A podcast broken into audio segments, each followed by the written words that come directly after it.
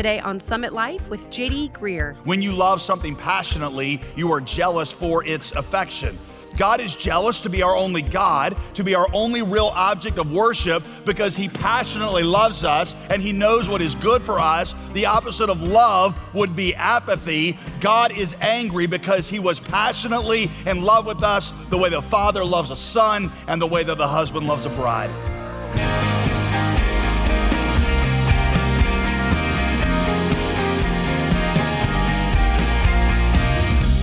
Hey, welcome back for another week of teaching here on Summit Life with Pastor JD Greear of the Summit Church in Raleigh, North Carolina. As always, I'm your host, Molly Vidovich. We're glad to have you along for today's study in the book of Judges. This new series is called Broken Saviors. You know, as flawed human beings, sometimes we get complacent about following God and our failures defeat us.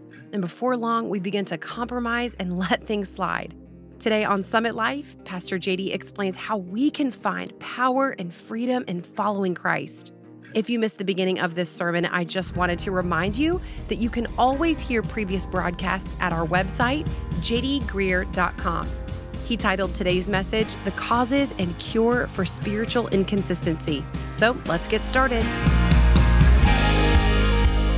The book of Judges is somewhat like a museum of Israel's spiritual history particularly the first two chapters that we're going to look at today, because in them, you're going to see a snapshot of Israel's rather rocky history with God.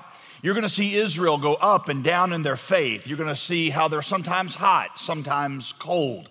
Most often, they're just lukewarm. There are certain temptations that no matter how hard they try, they just can't seem to shake them. As you read Judges chapter 1, we are lulled into sympathy with the Israelites. We are told they could not drive out the Canaanites, and we are inclined to agree. They did their best. And they found a more economical solution to boot. They got some free labor out of the deal. All in all, pretty savvy, if you ask me. But then comes God's assessment. Verse 2 of chapter 2 You have not obeyed my voice, period. Look at that, verse 2. I brought you up from Egypt. I brought you into the land that I swore to give to your fathers, yet you have not obeyed my voice. What is this that you have done? So now I say, I will not drive them out before you, but they shall become thorns in your side, and their gods will become a snare to you. Here is lesson number one small areas of disbelief produce large areas of disaster. These Canaanites that they left in the land became a thorn in the Israelite side a source of constant warfare. Eventually, some of these people, like the Philistines, would rise up and subjugate them. Israel's response to God is, But God, we couldn't drive them out. We tried. God says, Actually, it's not that you can't, it's that you won't. It has nothing to do with you not being strong enough, because it's never been about your strength. It has only to do with you not being confident enough in my grace. Israel's compromise started with a failure of belief. All sins start with a failure of belief. Again, you got to start seeing your life like the unconquered promised land of Canaan. Lurking in every crevice of your heart are your own little Canaanites of unbelief and sin. And you got to send out warriors of faith to subjugate them, which is why we say you got to preach the gospel to every part of your life to your worries, your ambitions, your goals, your temptations, your security, your needs. You got to drive out the enemy from your heart because those areas of unconquered territory become the means by which the enemy enslaves you. Well, it gets worse. Verse 12. Chapter 2 After the people of Israel abandoned the Lord, the God of their fathers, who had brought them out of the land of Egypt, they went after other gods. And the anger of the Lord was kindled against Israel, and he gave them over to plunderers who plundered them because that's what plunderers do. Israel started to go after the gods of the people around them, and those people enslaved them. Number two, we choose, we must choose between the God who saves and gods that enslave. If there were ever a place in the Bible that demonstrated that sin leads to slavery, this would be it. You give yourself to an idol because it promises you power and freedom. If you want a definition of an idol, there it is. An idol is anything that promises power and freedom and happiness apart from God. But what it does is put you in chains. Back in those days, it was the promise of security, it was the promise of rain. Now, it would be something for us like money. Money says to us, I can give you power and freedom. If you have enough of me, you have all the power you need, you have all the freedom you need. So you give yourself to pursue it, but you never seem to have enough. And it destroys your family, then it destroys your integrity, then it destroys your health, and it is always demanding more. It promised power and freedom and happiness, yet you were never satisfied. You're always jealous. You're constantly worried. This is not the life of a free man, this is the life of a slave. You gave your life to build your reputation because you thought you would have power and freedom and happiness when you could walk in a room and everyone said, Well, there's so and so, and he or she is just awesome. But instead of finding that power and freedom, you became really sensitive to criticism. You became obsessive of what people thought about you. You were always bitter that people don't recognize your full worth or the accolades that you think belong to you get put onto someone else. That is not the life of a free man. That is the life of a slave. Well, in contrast to these false gods that enslaved them, the writer of Judges gives you a glimpse into the heart of Israel's God. Now, I'll warn you, it's a little unusual, so I need you to follow me through it. Verse 14 So the anger of the Lord was kindled against Israel, and he gave them over to plunderers, and they were in terrible distress. Then the Lord raised up judges who saved them out of the land of those who plundered them. There are three things in those verses that reveal God's heart toward his people a heart of passionate love. The first stage of those three stages is anger, which is why I said it might be a little unusual. But make no mistake, God is righteously angry at sin, and that's because God is a jealous God, and He is jealously angry over our betrayal because jealousy is a necessary part of love.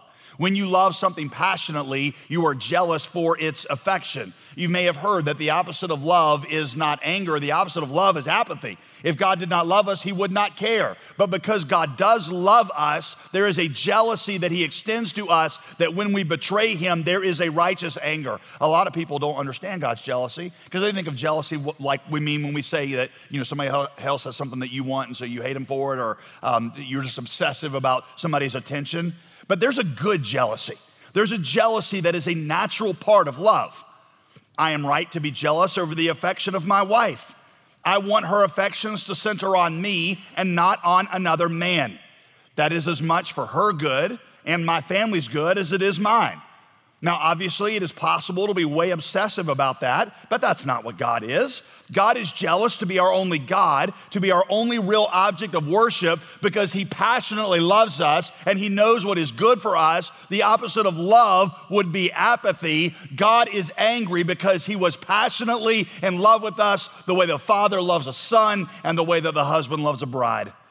So God is angry. But then, do you notice what happened next? He feels pity. He sees them in distress. Verse 18 says he was moved to pity because of their groaning. By the way, the word for groaning there in Hebrew doesn't mean repentance, it just means a cry of misery. It moves God emotionally to see his people hurting, even though they had brought that suffering on themselves and they weren't sorry for it yet. But it's like me seeing one of my children in suffering, even if it's their fault. It doesn't make me cease to love them. In fact, if anything, it makes me love them more. So God sees them, and before they cry out for repentance, He acts. He sends judges, verse 16. He raises up judges to deliver them, and that's the rest of the book of Judges. Ah, but you see, there's a dilemma. These judges are going to turn out to be broken people themselves. They're going to see, they're going to fall prey to the same problems Israel had.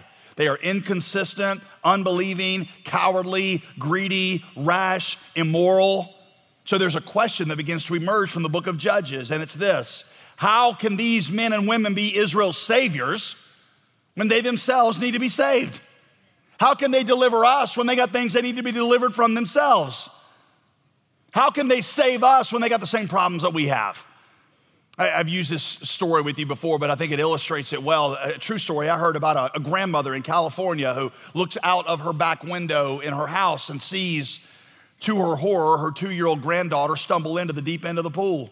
She rushes out to save her granddaughter. Three hours later, the EMS pulls out the bodies of both the grandmother and the granddaughter out of the pool because the grandmother couldn't swim either. The one who would do the saving can't have the same problem as those who need to be saved. The ones who would save us can't have the same issues as we have. Otherwise, how could they actually be our Savior? That's why every other religion in the world doesn't work for me, y'all. Because the people that are claiming to do the saving have the same problems of those of us who need to be saved. I got two problems. One, I need to be delivered from sin. Two, I die. So if somebody's gonna save me, they can't have a sinful heart and die. Buddha may have taught some good things, but he died. Muhammad may have taught some good things, but he died. If somebody's gonna save me, they're gonna have to live a sinless life and then be able to come back from the dead. And there's only one person in history who's done that, and that's our Savior. So the book of Judges sets up this question that points you to the story of another judge whose story is not gonna be recorded in Judges. Furthermore, there's another dilemma presented in Judges. And that is, if you read the first two chapters, God appears to be on the horns of a dilemma from two contradictory promises that he made. Did you catch this? Verse one I swore to give that land to your fathers. I will, what's that next word? Never break my covenant with you. Ah, oh, but verse 15, I'm gonna reword this, but this is essentially what God says. I have sworn to punish injustice and sin because I'm a just and righteous God. He uses that word swear again. Well, how can God keep both of those promises? How can God say that He will never break His covenant with us, but also be a God who has sworn to punish injustice? You see the dilemma? Well, the answer is that God is going to send a judge that is going to both deliver us from our enemies and He is going to suffer the punishment for our disobedience. We'll return to our teaching in just a moment, but I wanted to tell you about our new featured resource this month. When faced with difficult questions, we all need to be able to give a reason for the hope we have in Jesus. And by tackling some of these difficult questions in our new book, we hope to equip you with answers that make sense and aren't overly complicated. In Honest Questions, Quick Answers, we'll address questions like If a child wanders from the faith, is it the parent's fault? And how do you know you're growing as a disciple of Jesus? It comes with your gift to the ministry right now, so give us a call at 866 335 5220 or check it out at jdgreear.com. Now let's get back to the conclusion of today's teaching. Here's Pastor JD. Throughout this passage, God keeps referring back to a covenant that he made with Israel. Let me quickly take you back to one of the first places where God makes this covenant because I want to show you something absolutely fascinating about it that will help you understand the rest of the book of Judges. The situation is when God makes the promise to Abraham in Genesis 15. That's one of the first places he made this, this covenant that he keeps referring to. You don't need to turn there in your Bible, I'll, I'll summarize it for you. Um, God makes a promise to Abraham that his descendants are going to be his people forever, and that, and Abraham's response is, We're going to follow you forever. So Abraham and God are going to solemnize the covenant through an ancient ritual called the cleaving of the animals. Now, it's a little gross by our standards, but it worked like this you would cut five animals in half, you would lay the halves of their body in two rows so that their blood flowed into the middle and formed this river of blood. And then the two people making the covenant would put their arms around each other and walk through the blood so that the blood was splashing up on their robes, basically signifying that if I don't keep my part of the covenant, this is what will happen to me this, this blood splatter. So, right before Abraham and God get ready to go into this covenant together, Genesis 15 says a deep sleep falls upon Abraham. And God comes down, and Abraham's laying there um, in a deep sleep. But this doesn't stop God from going through the middle of the animals. God goes through by himself. And what God was showing to Abraham is I'm not only going to be responsible for my side of the covenant, I'm going to be responsible for yours. Not only will I shed my blood if I fail to keep my part, I'll shed my blood if you fail to keep your part. This is a promise that God is going to ensure the fulfillment of all by himself. You see that deep sleep that Abraham fell into, commentators point out that that symbolizes the deep sleep of sin, the slavery of sin that we would put ourselves into. God says, But I set my love on you. And I made this promise by myself, so I'll pay the price for your disobedience. And then I'll pursue you when you don't pursue me. I'll draw you to myself. I'll seek you before you seek me. And then I'll sustain you by my grace. When you are faithless, I'll be faithful. I'll persevere with you to the end, and I'll promise that the good work that I began in you, I will complete it until the day of redemption. That's the message of the book of Judges, is that God is faithful when you are not. That's the message of it. So listen, I know that some of you feel weak. I know that you feel like you can't overcome a certain temptation. I know you feel like you'll never make it. God says, But I determined it. You weren't there when I made the promise. You didn't hang on the cross helping me pay the penalty for your sin. You didn't help bring Jesus back from the dead. I did all that by myself. And so I will see it through to the end. What I have determined will come to pass. So the message of the book of Judges is first to rest rest in the promises of God, that he that has began a good work in you will complete it. He will never let you go any more than I would let one of my children go. The book of Judges says, You rest in the promises of God because what God determined, he will bring to pass. The writer of Judges says, You got to choose between these two types of gods. You choose the gods that enslave, or you choose the God that saves. You choose a God that will put you in chains, or a God that will love you like a father, a God that will pursue you like a husband, a God that will love you and forgive you when you turn your back on Him. Some of you are making that very decision this weekend. You've got to choose which God you will worship. Some of you say, Well, I just choose neither. I'm just not that religious of a person. No, it's like I always explain to you the human heart doesn't give you that option. It's like breathing. You are an instinctive worshiper. You could no more turn off your drive to worship by not being religious than you could turn off your sex drive by not getting married. Your soul will always find something to cherish, something upon which to build your identity, something that you determine will give you happiness and power and freedom and peace and security. The question, as I often tell you, is not if you'll worship, the question is only what you will worship. If you give yourself to the gods of the Canaanites, which may have a different form today, but they're the same things money, fame, security, romance, family, respect. You will become a slave to those things. But if you give yourself to God, this God that's depicted in Judges, you will find the most satisfying, freeing, forgiving, victorious love ever known. It's like Tim Keller says Jesus is the only God who, if you find him, will satisfy you. And if you fail him, will forgive you. If you run from him, he'll pursue you. Which brings me to the third and final thing that these chapters teach us. Number three, amnesia leads to apostasy. Amnesia leads to apostasy. Did you notice that when God confronts them, do you notice what he says in chapter two? I'm the God that brought you up out of the land of Egypt. Why does he start there? Did, did, did they not know that? Is, does he need to distinguish it? No, of course they knew that. It's just that they were no longer thinking about them, those things. Again, in chapter 2, look down in verse 10. There arose another generation after them who did not know the Lord or remember the mighty things that he had done for Israel. What did he mean? Had this generation never heard of the Passover? Had they never heard about the Red Sea? They never heard about the walls of Jericho? Of course they had. They knew those stories. Listen, the word know in Hebrew, the word that's used there, the word yada, has sexual connotations to it.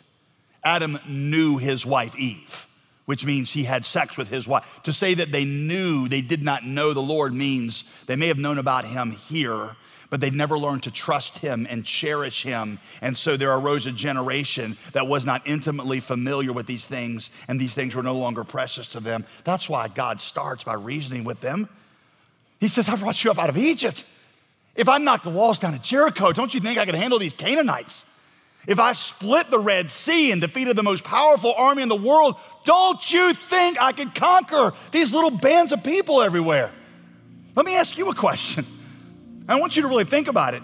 Why would you trust God with your eternal salvation and then not trust Him with your day to day life?